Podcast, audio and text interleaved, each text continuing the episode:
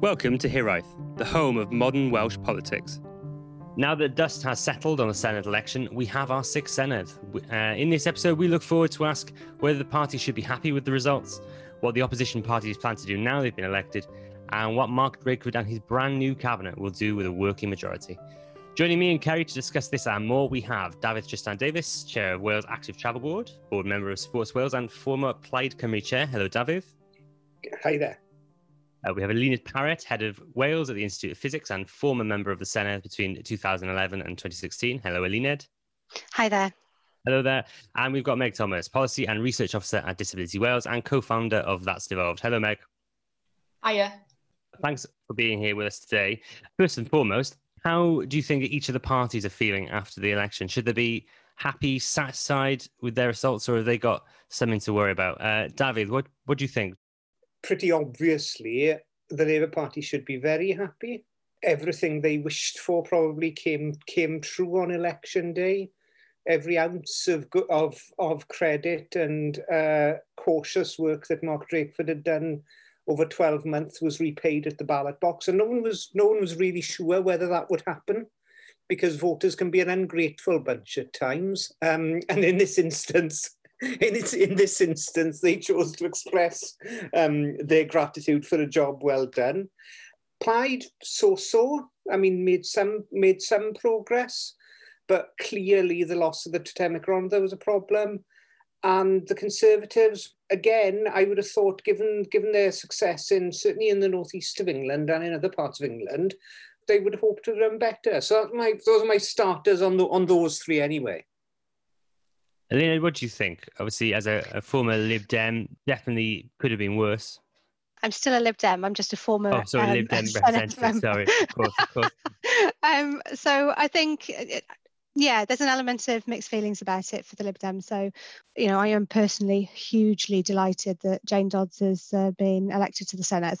She is one of the most genuinely caring people I know. I am thrilled for her, but we perhaps would have wanted to see progress rather than just about uh, clinging on to to a seat in terms of other parties, I think you know I agree with uh, David uh, to an extent. I think Plaid Cymru uh, perhaps um, would be uh, more disappointed than he'd uh, give away um, because they expected big things of Adam Price, and Adam Price has not uh, come across as well with the voters as perhaps some of his um, cheerleaders would have said. Um, Leanne, I think, um, was a very personable leader, um, and I think that perhaps that was a, in hindsight for them, that was a mistake. She's certainly a loss to the Senedd, a huge loss to the Senedd. Meg, what do you think? Obviously, Labour will be over the moon with this result. No one was really anticipating Labour doing as well as they did, although you know you could you could have an argument about how well they have done in the responding to the pandemic overall. There was a concern about with the vaccine bounce would that primarily benefit the conser- the conservative party? But yeah so labour i think are very very happy. There was a very good very strong mandate for mark drakeford now which i think before especially as he came midterm and hadn't really had an election to prove himself in yet. There was still almost that kind of like instability, but now there was very much like a strong backing for him. I agree with a lot of what we've been said before, but I think for Plaid there was clearly a lot of disappointment about how far they've moved since 2016. So for Plaid to really get to where they need to be, they need to be holding places like the Rhondda, they need to be ex- expanding in the South Wales valleys.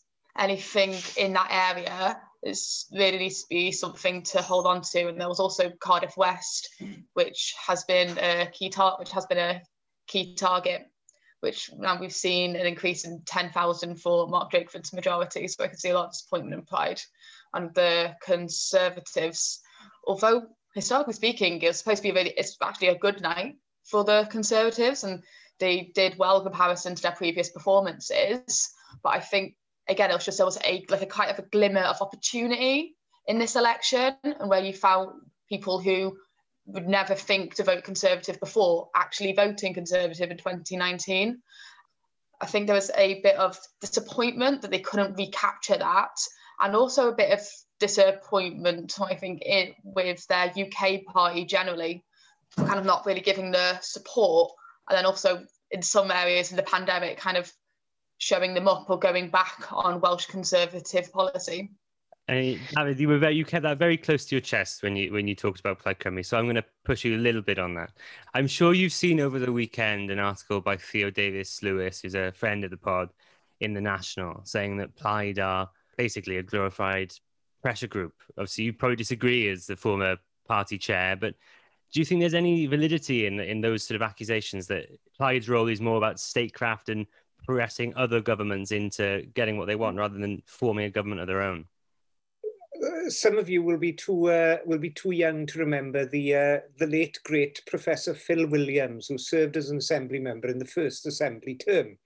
And Phil Phil was quite a character. He was a Plaid Cymru AM for the southeast, and he lectured in Aberystwyth in astrophysics. And at one point, he said to me, "Look, David, to be honest with you, I don't care what how Plaid Cymru do in elections." If Labour get 50% of the vote and Plaid Cymru get 5% and we become independent, I'll be delighted. If, on the other hand, Plaid Cymru get 50% of the vote and we deliver independence, I'd also be delighted.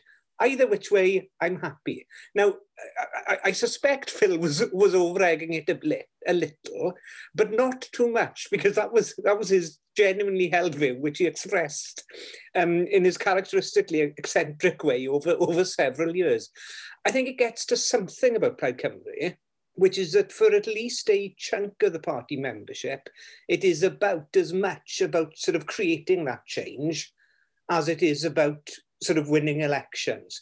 And that can be that can be really frustrating if you're chief executive of the party, I can tell you from bitter experience. But there is something there that that kind of broader sort of national movement thing is, is important applied on the other hand, of course, if you don't get votes and if you don't sort of win any elections, then then you you don't make progress. There needs certainly to be a long, hard look at places, as as Meg said, like like the Rhondda. I don't think we should dwell too much on Cardiff West because I think there's a set of very peculiar circumstances, shall we say, about that constituency in the last election. But places like the Rhondda and Caerphilly, I mean, my hometown of Aberdare, I think those are areas that Plaid should definitely be making progress in if it wants to make further progress electorally. And there was very little of that to be seen in this election the truth is that actually, I think this election has been a really interesting demonstration of Wales growing up as a devolved nation. Um, the very first um, edition of the National, I'm a sponsor, I'm very proud to be, is that, you know, said what difference has the pandemic made to devolution? And the truth is that it has shown that there are clear dividing lines between Wales and Westminster. And that means that people understand devolution, or at least they're aware of it more than they've ever been before. Even in England, when they knew that they couldn't come over the border on holiday, even in England, people are starting to take notice of Wales as a devolved nation, and Wales wins when that happens. Wales as a whole wins, but also actually, you know, the cause of people who believe in devolution, believe in greater powers, like my own party, and parties who believe in, you know, ultimately independence, they have won from an election which was fought on Welsh issues rather than British ones for a change. Meg, as the co-founder of That's Devolved, you probably have some thoughts on whether this was uh, truly devolved election? Do you think this was a, a uniquely Welsh election for once?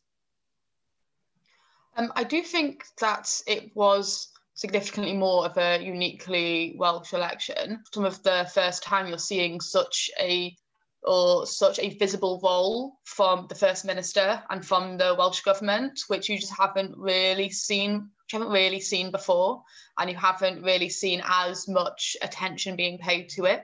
But from what we saw, there was a bit of an issue, especially within some aspects of the UK media, is that instead of it being report of it being reported as very specifically like Wales news or as reported as it would do stories from Westminster, it was almost used as a to contrast some of the some of what was coming out of England and so it was not it was never necessarily this is specifically what's happening in wales is this is different to what is happening in england or this is different to the uk yeah i think the media both helps in turn helps in terms of more volatile mark, but I don't necessarily think it was really a fair representation of what was happening in Welsh politics the media are not neutral in this, um, and Meg and her uh, colleagues have been doing a fantastic job actually of educating the British media on what devolution actually means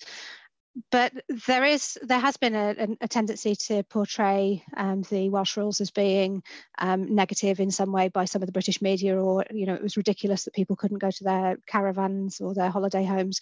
No, it's it wasn't ridiculous, and there is a reason why um, you know we have a government of our own to set rules for ourselves, and regardless of whether you agreed with those rules or whether they were proportionate or not, um, the electorate have um, seen that there was a difference, and I think that they have definitely made a choice based on that difference that they saw. Um, so the electorate as a whole, um, there are very vocal people who, who disagree, but the electorate as a whole are grateful. Meg and team have done magnificent work. I also found it frustrating at times the lack of coverage of the Welsh election across the UK media. Scotland got a fair bit of coverage, but again, if you put it in the context of, say, um, the attention given to the US presidential election by, say, the BBC, for example, then we were nowhere we were nowhere close. And actually, you could argue the election in Scotland was potentially significant to the whole future of the state we live in. And yet there was nowhere near the, the level of coverage accorded there. And the Hartlepool by-election seemed to get as much mention, certainly initially, as, as the Welsh and Scottish elections did. So I think our, our sort of our friends in London need to need, need to need to think very carefully about that for the, for, for the future, despite all the good work going on in Wales. It really goes to demonstrate what a lot of the major UK media sources view as their readership or view as their audience. Because again, so much of the coverage in Scotland has been because it represents a change from England and from how Westminster works. And so it is just, it is kind of like an oddity to them. It is like, oh, wait, this isn't Conservatives and Labour.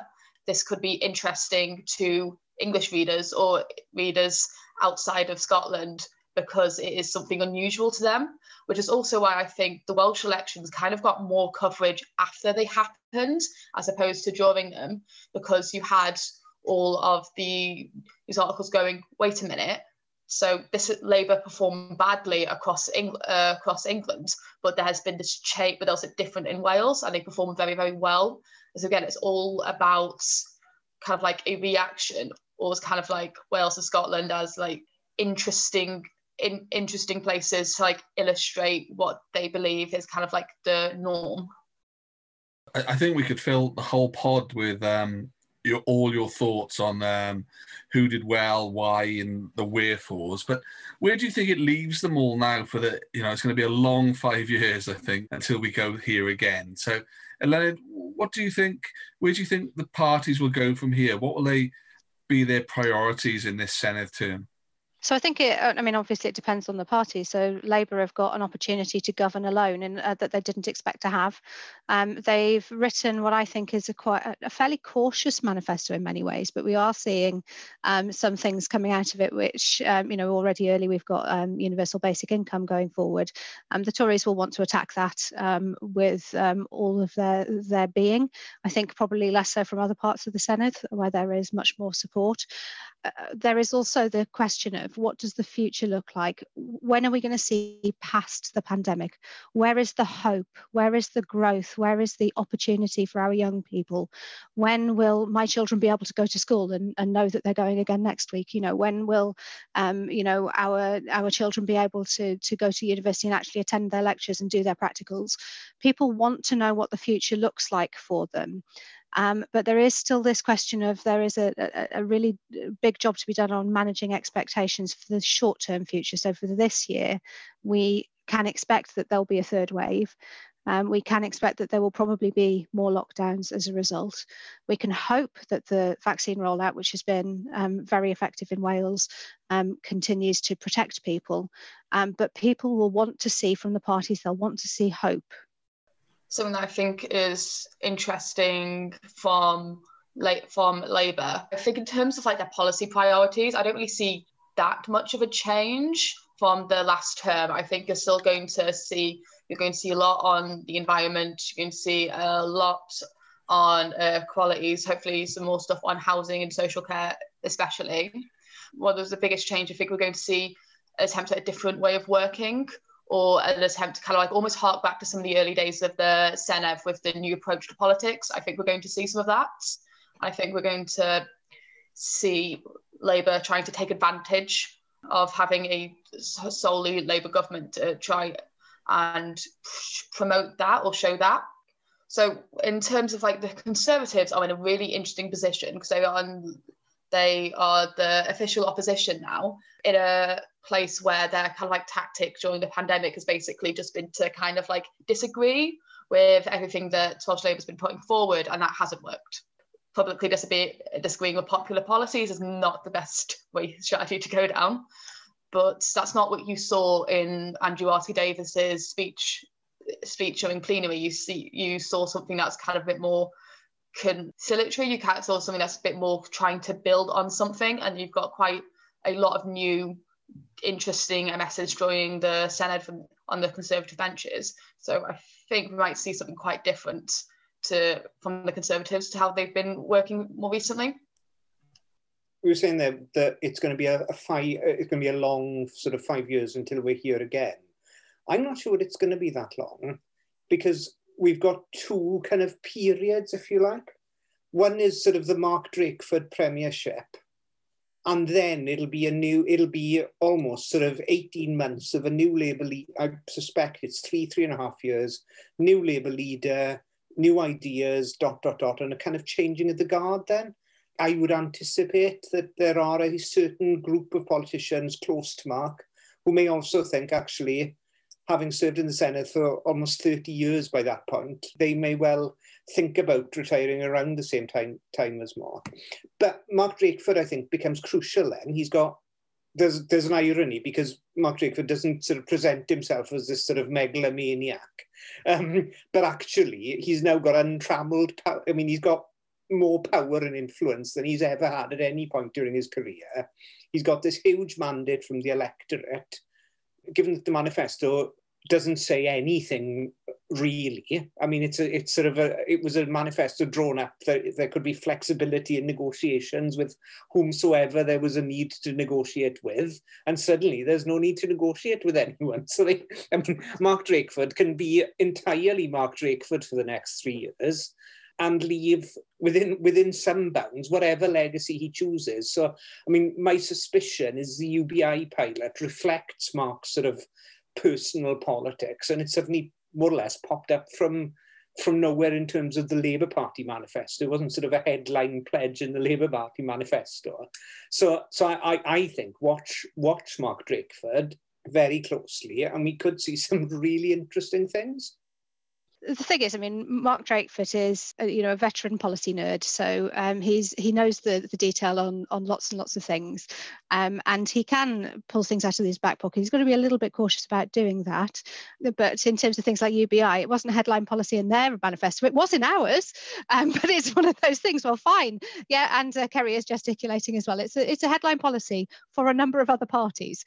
I think you know with this idea that there there'll be a conciliatory tone in the in the in the new assembly? I hope so, because the last assembly was poisonous, frankly, with a lot of very black and white issues.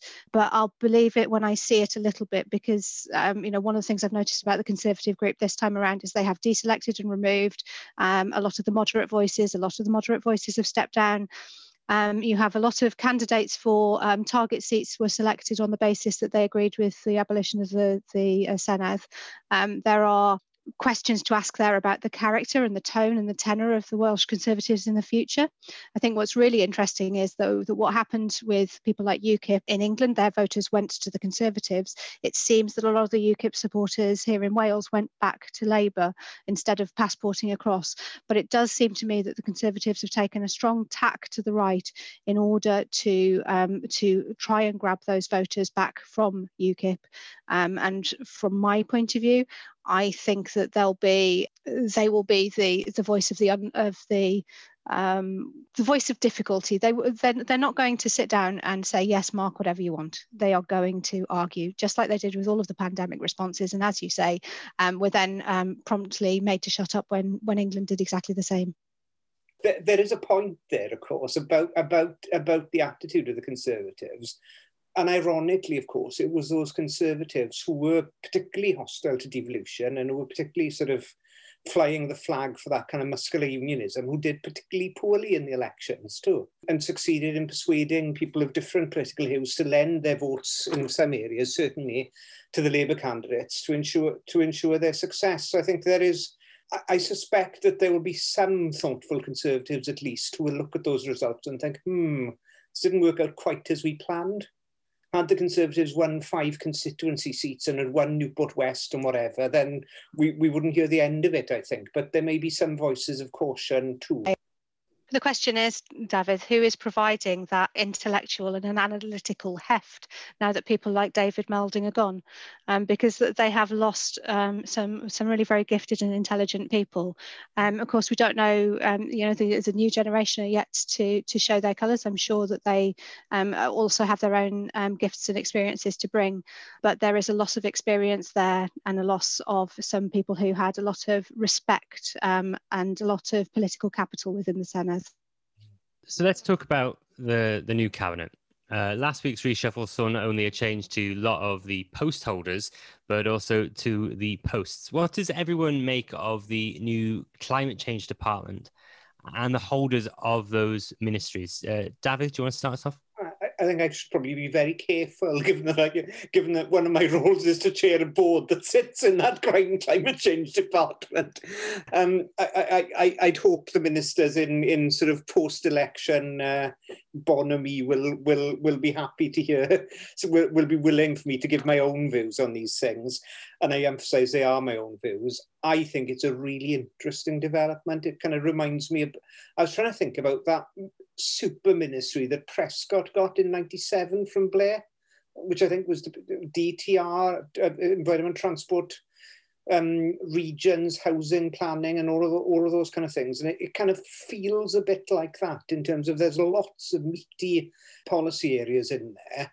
Uh, and, and of course, Mark Drakeford has appointed um, Julie James, who's well respected, and, and Lee Waters, who's clearly both up and coming and very, very committed to a number of these issues. You, you could see some a lot coming from that department, and I suspect you might also see some fireworks too. I think the, the, the ministry that leapt out to, to me, and climate change, of course, is you know it's a and I'm really pleased to see the investment uh, in that department. It's a big, meaty department with two ministers. Um, it is not a, a, minor change there. That is really quite a significant piece of work. But the other thing that really leapt out to me is um, to have a deputy minister specifically for mental health. And I really welcome Lynne Neagle's appointment. She has been a long-serving um, member of the Senedd, but also she's been very independent-minded. She's she's chaired committees with great skill. She's an interesting member of the Senedd, and I am you know, I'm delighted for her personally, but I'm actually really pleased as mental health is something that's really important to me to see someone uh, like Lynne, who's a real campaigner and a real, you know, really um, tenacious, be appointed to that. Yeah, I'm actually very pleased to see uh, Julie James's new role. I'm really pleased to see the inclusion of climate change, housing, transport, and planning together. Because something that has been quite frustrating for me from a policy perspective is the almost like siloing of those diff- of different areas of policy which are so interconnected. You just can't do that, especially from my background in the disabled in the disability equality. You, for example, you can't have accessible housing that's not that has no access to public transport. You can't have accessible housing without thinking of the planning of the roads and the streets and the and the proximity to towns and city centres and urban centres. And all of that needs to be sustainable and it needs to be built for the long term. So I'm really, really glad to see that. And also very happy to see Jane Hutt in, in, a, in a new role social justice. Something that in our manifesto we did call for a minister for equalities and equality social justice. We'll take that as a win. and, uh, happy to see this uh, very much front and center of the new gov of the new government. It is something that's especially uh, during the pandemic. Like we saw that so far, 68% of COVID deaths have been disabled people. And we've seen a higher portion of people who are Black or an ethnic minority, higher portion of deaths in those communities. We've seen massive impacts on women, massive impacts on LGBT people, and we've seen massive impacts on people of, from different from people from different incomes, people from lower incomes especially. And I think it's really important that this is being put front and centre of the new government, and that is something that needs to be considered in every single thing that the new government does. I think one of the things that really has struck me over the last 18 months is, as you say, about health inequality and how that, that has manifested itself. But not just the existence of it, but people's attitude towards it has been very paternalistic. And there's been um, quite a lot of an element of blame to certain communities for um, allowing themselves to, to get COVID, which is, you know, disgraceful um, victim blaming essentially when we look at people from lower socioeconomic groups, when you look at people from different kinds of communities, there's a higher chance that they're going to be underhoused and living in cramped conditions. There's a higher chance that um, that they are uh, obliged to go to work in the kind of caring professions or in things that are contact like working in supermarkets. Um, there is far too quick um, an assumption of blame and far too slow um, a thought about the reasons, the underpinning reasons why certain um, groups have been more um, vulnerable to COVID than others. And I think what I want to see from the um, from this new ministry is the the capacity to actually collect some data, to actually learn, to actually give us some reasons rather than um, making assumptions. Let's have some some decent evidence-based policy. Let's learn and let's show the world actually that um, social justice is about not blaming people for the lives that they find themselves in. I, I think one of the things that struck me and sort of almost scared me, and I hadn't fully realised this during the pandemic. There was this sort of discussion on mortality rates in Wales. And it was, oh, and someone sensible who I, who sort of, from a statistical perspective, perspective, who was saying, oh, actually rates in Wales are lower, and someone else from who was equally sort of had the same background saying rates in Wales are higher. And what came what came clear to me when I looked into it was that mortality rates in Wales pre-pandemic were significantly higher than those across the border. And that's kind of a, a real made me think about how, how, we, how collectively we'd failed to grasp that uh, and to try and address it. And for all of those reasons that Meg and Lynette have, have set out there, there's an enormous challenge, challenge there for sort of civil society really in Wales. Um, can I throw one more other interesting ministry in, I think? Um, well, sorry, interesting for me certainly, and probably for, maybe for maybe for, for listeners too. The constitutional change, the minister for, Const- the constitution, Mick Antoniw. I think that's a really interesting appointment because if anyone's read some of the stuff that's come out of the radical federalists and some of the things that have been published, including in Mick's name, there's some pretty far-reaching proposals there, and I think it's a really that that's that's another one actually to watch in my view, where where where where Mick clearly has strong views about sort of a, a, a radical federalist future for the for the UK, which raises all manner of interesting questions, so we say the future of the UK post Brexit, I mean, we see the Northern Ireland Agreement um, falling to pieces because of um, the inability to to settle um, the the rules around Brexit and food standards and things along those lines the future of the, the UK is by no means certain. And I think that we need to see um, that develop in a really positive way. I would like to see us move towards, you know, if we're going to, if the UK is going to remain together, it must be a partnership of equals. And it absolutely isn't that now. And we are going to need to have some really radical um, kind of conversations about the future constitution if this family of nations is going to stay together. Otherwise, I cannot see the UK existing in its current form um, for really for very much longer. How how quickly that process will take, I don't know. But if Scotland goes, then you know, I think that that you know it's it seems to me it seems reasonable that Wales will follow relatively quickly afterwards. Yeah, absolutely. I think it's almost also almost feels like Mark kind of taking advantage of that new like that new power he has and that new kind of like backstall public support and public opinion behind him, and going to the Westminster government and Boris Johnson have been quite unsupportive to say the least of, of devolution and being almost almost feels like a dare. Almost feels like we are having these conversations in Wales. Like you do not only have to worry about Scotland, we are not attached to you, and we have and we want to have some say over our constitutional future, and we are willing to have those conversations at a higher level. And it almost feels like just like a, a message to like don't feel comfortable you you have all kind of stolen some of the questions from the script there, David. So uh, thank you for Sorry. that. No, no, no. It's good. It's good. It's good. That's what we, we would like to see the the panel, you know, bringing these things to the fore. So do do you think Mick's appointment will will be a more or less openly antagonistic approach towards the UK government that uh, perhaps was the case when Jeremy Miles was exercising a similar position last year? I'd say more because um, it's just the personalities of the human beings. Um, Mick um, very much is, you know, he says what he he believes in, and he's um, very proud to do so. Um, can't, you know, I don't fault him for that in any way. Jeremy is very much more of a um, a kind of conciliatory voice. Um, you know, both skills that are um, equally necessary in politics, but they're a little bit different. Um, and I do think that we'll have much more open debate um, about the constitution as a result of Mick's appointment. Also, I think like it's, it's something about expl- like how explicit it is being, or how like clear it is, like potentially from a more public-facing view, as Mick has been very openly discussing ideas about radical federalism recently, and he's put out, you know, he's put out papers on this. This was in the manifesto.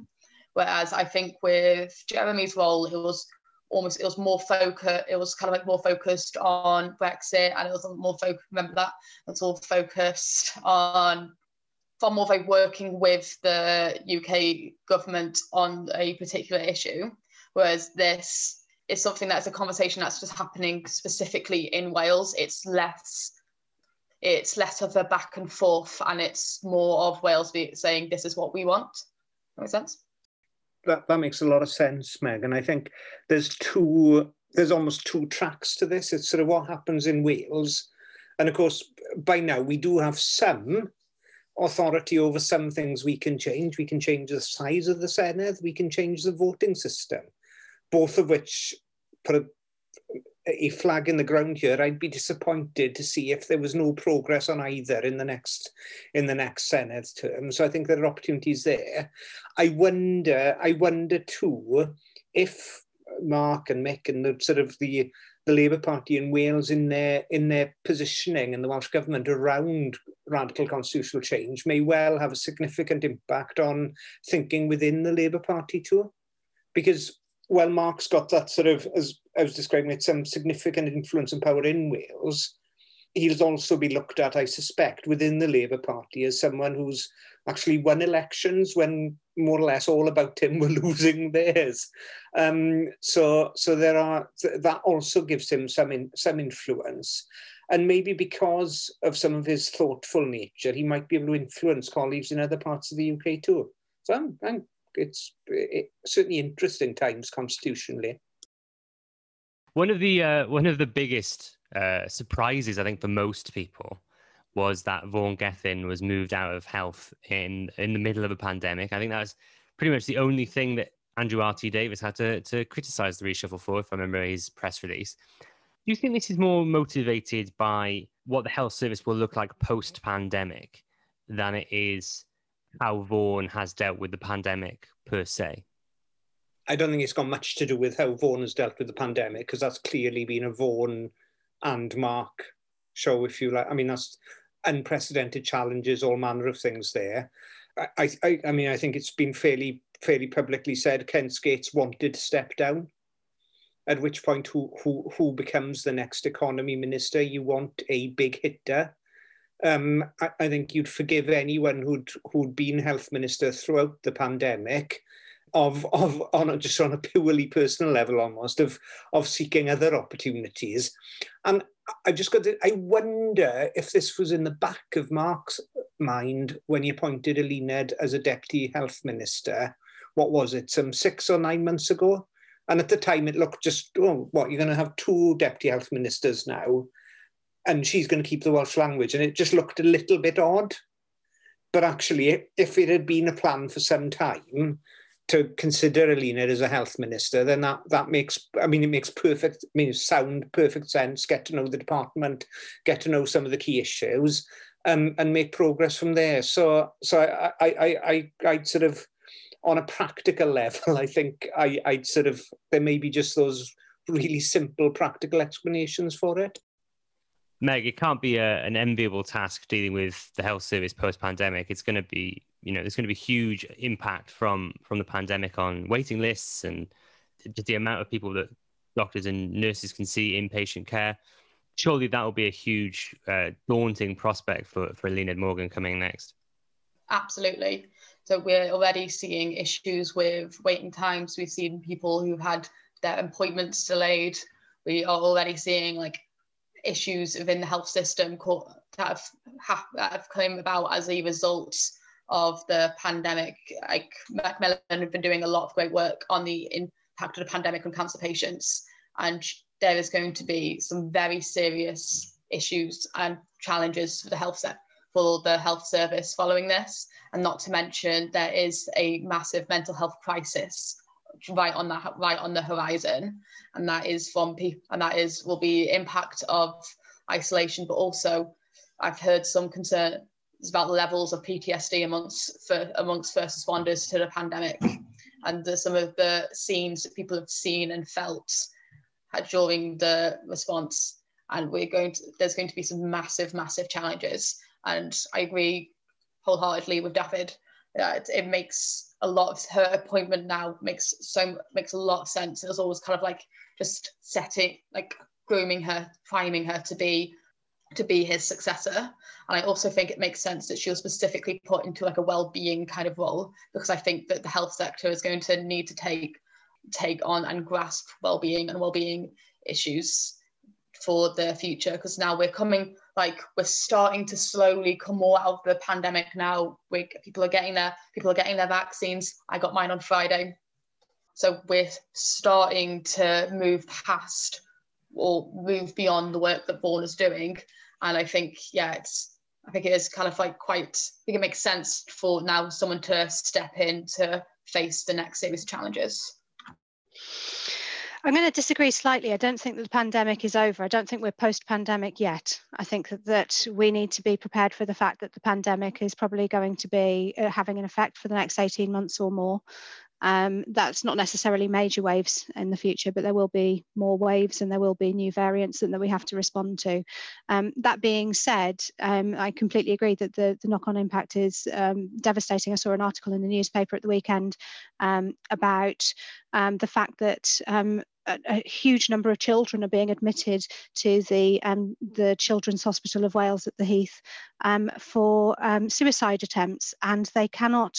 And CAMHS are so understaffed that they cannot get people to see them. I, I know of cases where you know children have waited more than 18 months for their first appointment with a CAMHS assessment, having been referred by their GPs. I know of um, patients that you know children who've been admitted to A and E um, who have um, been told that CAMHS aren't going to come and see them and assess them because they're not urgent enough. So they've, you know, they are actively harming themselves and cannot be released home because it isn't safe to do so but CAMHS don't don't have the capacity to visit those children that is um, you know a crisis waiting to happen um, you ask school teachers they will say that they've got um, many, many young people not returning to school because they are not well enough um, in terms of their well-being. We have a significant problem, but it's not just going to be in terms of health and mental health. That problem is also going to spread across other sectors, and I think education is going to see the impact of that as well also waiting times and some of the things people aren't thinking about. So, for example, waiting times for autism diagnosis, diagnosis, ADHD diagnosis, particular different particular different impairments which also again have that knock-on effect to the to other aspects of your life. We're going to see such a big problem with waiting lists. Well, we already are. And I, I suspect, in a way, and, and those those comments reflect maybe a broader crisis that may hit us soon, is that I, I, my my view is one of the things the pandemic has illustrated is the lack of resilience within the pub, lack of resilience within systems and in the public sector. And what I mean by that isn't the enormous resilience that's been shown by staff and all those things, but suddenly when the pand- pandemic hit, sort of waiting list started shoot, shooting up, teachers were put under enormous strain. Sort of health systems were creak. I mean, literally creaking this this time last last year and again and again in the middle of the winter um, because the whole of the public sector discourse had been focused around, oh, well, we have to be really efficient. So we're going to close all these wards. We're only going to have sort of efficient hospitals, and we're only going everything comes down to this sort of view of of efficiency. And we're not. Whereas actually having that capacity to think and to deal with things, and it, it does build some resil- it does build resilience into organisations um, which would have been really useful during the pandemic. And I, I've sort of seen it um, on a really local level with some of the mutual aid support groups. It was those organizations that had resilient capacity that were able to sort of step up and then to offer more in. Um, and I think there's something there about how we run our public services, how we think about our public services, how we conceive of them. I mean, that's a that's another whole, that's another series of podcasts. But I think there is something there, isn't there? Sorry, Eluned. I was just going to say that uh, you know, and people need to understand that resilience is is not about buildings, it's not about structures, it's about people. Um, the the NHS um, probably has the physical building space to have coped, um, but they are struggling to find staff and if we don't protect and care for and look after the staff that we've got then we're going to face a really significant crisis you can't um, pluck a, a, fully qualified nurse or doctor out of the air. Um, they um, take a long time to train. They are people who are, you know, dedicated and committed. And if we um, treat them in such a poor way that they feel that their their dedication has not been recognised and they become demoralised, then we will lose them. We're seeing exactly the same thing in the teaching profession. Record numbers of teachers leaving the profession at this point in time, because we've had people assuming that they're they've not been working at all during the pandemic when you know the the, the opposite is absolutely true that they have been desperately trying to get hold of young people who are um, you know vulnerable and at home um, with their parents trying to understand and make sure that they're getting the support they need. It has been a different job but it hasn't been no job. Um, and we have um, you know a crisis um, but it's a people crisis not a buildings or a places crisis. We need it's not physical infrastructure it's you know understanding human beings and giving them the opportunity to um, to do what they they love um, in a in an appropriate environment plus it's almost understanding the needs of healthcare and exactly everything that goes into healthcare. So we so there needs to be more support. There needs to be more accessible safe quality housing. There needs to be more access to green spaces. We need to start tackling air quality. We need to start looking at think issues and also some of the issues which the say which disabled people come up across uh, against time and time again is that there was this was over medicalization of pretty much everything. And there needs to the social indicators of health are vital and extremely important and there needs to be a lot of emphasis put on the put on these in the next term. That, that, that actually brings me to one of my uh, wrap up questions. Um, you know the, the policies are now what we want want to go and see to be delivered. And we've mentioned the ubi pilot and uh, i was reading the the report on the scottish um, pilot earlier today and I, i've got no doubt that what's been announced in wales is actually giving civil servants nightmares at the moment because it is it is going to be hard to do something with that meaningfully. But it, we've got ubi on the table and it, it's got a lot of the headlines but where else do you think this Labour government now, with a, a good mandate and possible support across parties, might go in policy uh, directions. Do you think local government might be on the table, or you mentioned green spaces, but also the staffing in uh, the public sector, Eluned? You know, what do you think might be a focus now? They've actually got to start delivering some of the things that they've previously promised. So we've got a new curriculum for Wales, which is coming in in September, and we need to see the detail of that. That is one of the most radical changes to the um, education um, portfolio, um, but it's by no means um, set in stone how that's going to happen. And you know, from my with my hat on and from the Institute of Physics, we are really, you know, concerned that if we don't have the, the, the qualified teachers and the, the right content in there, that young people um, could have a very varied um, experience of education. So that needs to be really settled out and there's some delivery to be done there. In terms of other policy areas, not just having um, people for things like social policy and mental health, but actually having an agenda for change for social policy and mental health, I think is really important. So, you know, as someone who is autistic myself, um, and I've got an autistic child, we see challenges in the way that services are delivered for people with disabilities. We see how that becomes a barrier to your everyday life. Um, but whilst there's a lot of warm words and a lot of people wishing to be understanding, what there hasn't ever been is a lot of action to to change those barriers, to remove them. Um, and so we need to to to move beyond intentions and actually see some delivery. Um, we one my biggest criticism of the, the previous Labour governments that we've had is that they've been really good at writing a strategy, um, but they write a strategy, they spend five years writing a strategy and give themselves about two months to deliver it. We need to see some delivery now. Agreed. We need to see some big, serious changes in social care.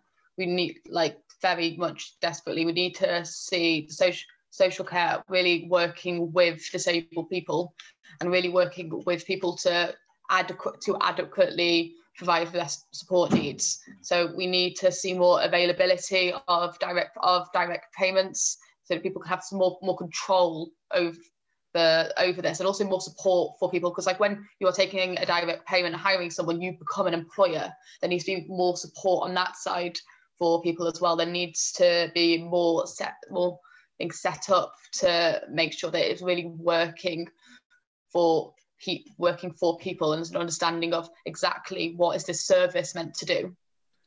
Yeah i, th- I think there's um i think those all of those points are really strongly made. I, I share Eluned's frustration about the lack of delivery. I, would throw in too housing, and I think um, I, I, think there are specific areas about sort of there are specific problems with the lack of affordable housing, particularly in, in city areas. But I do wonder post pandemic too. Um, I'm speaking to friends and colleagues out in Ceredigion, and they're reporting that house prices are rocketing up. I know. I mean, I always say when somebody says that, let's wait for the land registry prices so we can see what's actually happening to prices that are being paid. But I mean, I suspect there's an element of truth in it because people may well be either choosing to go home or, or to sort of work out that actually you can, if you can work from home from Aberaeron and sort of go occasionally to Cardiff or London, then that's a very nice place to work from home, isn't it? So I, I think there's an interesting post-pandemic um, sort of societal change there that we've got to be that that could be. I mean, in a funny way, that could be disastrous for the local house local housing stock because you've got people who will have significantly higher higher purchasing power, making it almost impossible for for those younger people who may not have such purchasing power to, to get, get on the housing ladder. So I think there are there are So if the government can do can address half of those, they'll be doing well. I tell you what, though, Dav, is uh, you know if people do move, if people's behaviour in terms of their home changes um, as a result of the pandemic, then that has a massive knock-on impact on on other kinds of services. Transport's the one that people always um, you know jump to immediately, but think about you know we need GPs in uh, you know going to need more GPs, going to need more school places in rural Wales if people are going to commute less often, and, and definitely that's what my organisation is talking about. Let's let's not spend our life um, on the train um, so much. Let's spend our life doing what we're supposed to be doing. It's very, it's, you know, it's very fitting that Kerry wrapped on a very high, uh, high thinking policy question. I'm going to bring us right back down to earth with a horrible political question to to finish. There are 18 new members of the Senedd. Now, there's a lot of discussion about whether this will be Mark Drakeford's last ever reshuffle or whether he's maybe got one more in him, depending on how long he stays in term. But if he does have one more reshuffle in him, or if even if he doesn't, who do we think will be, you know, the new Labour members uh, who find their way into the next cabinet? Who do you think is a one to watch in terms of progression into the cabinet? And more broadly speaking, of all of the new members of the Senedd, are there any there that have taken, you know, have caught your eye in, in the last few days, or you know from before that you think are going to make a real impact in this next Senedd? In terms of Labour members, I think Sarah Murphy is definitely someone to watch. She's someone who's done a lot of work uh, around Bridgend and is quite very popular there. And I think she's definitely someone to keep an eye on in the Senedd and also Carolyn Thomas uh, for up in North Wales. I think definitely already we already see it starting to see some interesting stuff coming out of her. And then in terms of some of the other uh, so of the parties, uh, again mentioned it earlier, Natasha Asghar is definitely someone to watch. I think she's going to do some interesting things in the Senedd. And Mabon ap in Plaid, he's got quite a strong political background, and I think it's definitely someone who's going to try and make some waves. I agree with some of Meg's points now. I, I think Sarah Murphy is probably the Labour the, the Labour member to watch. Um, I think what's more in, I mean, what may be more interesting is is who the next first minister might appoint to senior cabinet level. Um, and there, there may be some there may be some people there in the deputy ministerial ranks who are looking to promotion um, well, there's maybe some looking towards the end, to, more towards the end of their career. So I, I'd um, I keep an eye on them. I think, I mean, those of you who haven't come across Mabon yet, I think will will be highly impressed with him because not only is he clearly very critical, but he's al he's also a very collaborative and cooperative person. He's a kind of thinker. He's sort of Sioned Williams, Plaid Cymru, South Wales West is very impressive and certainly certainly one to watch. I, I admit I don't know very much about him, but I saw an interview with Sam Kurtz recently, um, uh, when he was elected, and, and he said, Oh, I want to make it absolutely clear I am a Welsh Conservative, not a Conservative in Wales. Which I thought was an interesting formulation, given given the tenor of the Conservative campaign and the sort of the new Conservative group. So I'll, I'll, I'll pick him as my one one one to watch on the Conservative benches. Eluned, what do you think? I'll be watching Buffy Williams to see how she gets on. Um, in terms of people who might look to cabinet appointments or ministerial appointments in the future, um, I'm wondering, uh, although I know that um, he's uh, not necessarily the the most um, diplomatic soul on the on the earth, I wonder why uh, Hefin David hasn't um, got a promotion previously.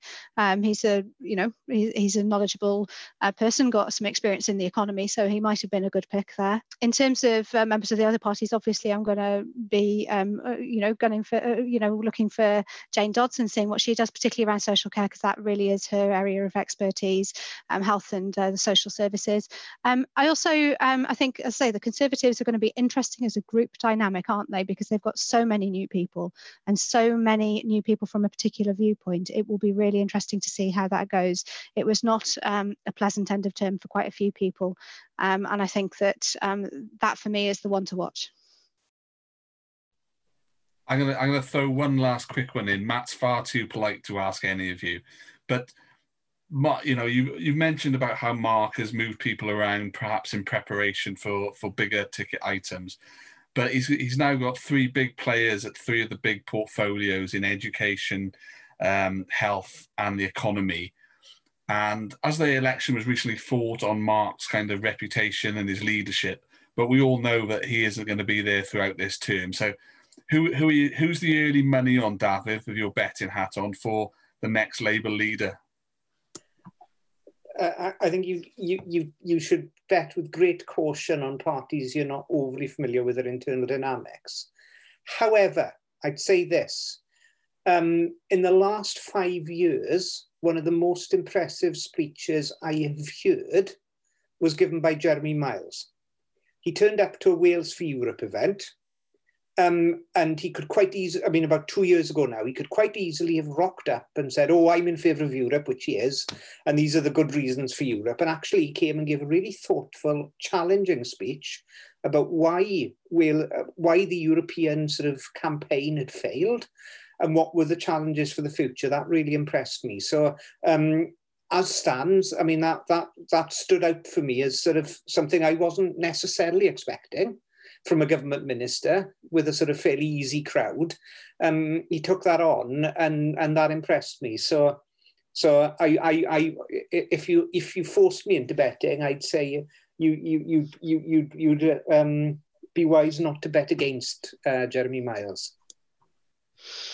I think he's a canny bet as well. I really do. I think um, he's got, I, I, mentioned a little bit earlier about his diplomacy. He's got the ability to um, bring people together a little bit, which is interesting. Um, obviously, I'm going to, you know, shout out to, to my namesake, um, Eluned Morgan as well.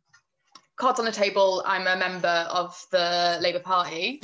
And so something that I think is going to be interesting is going to depend a lot on the membership and what that looks like and who and which candidates particularly appeal to membership.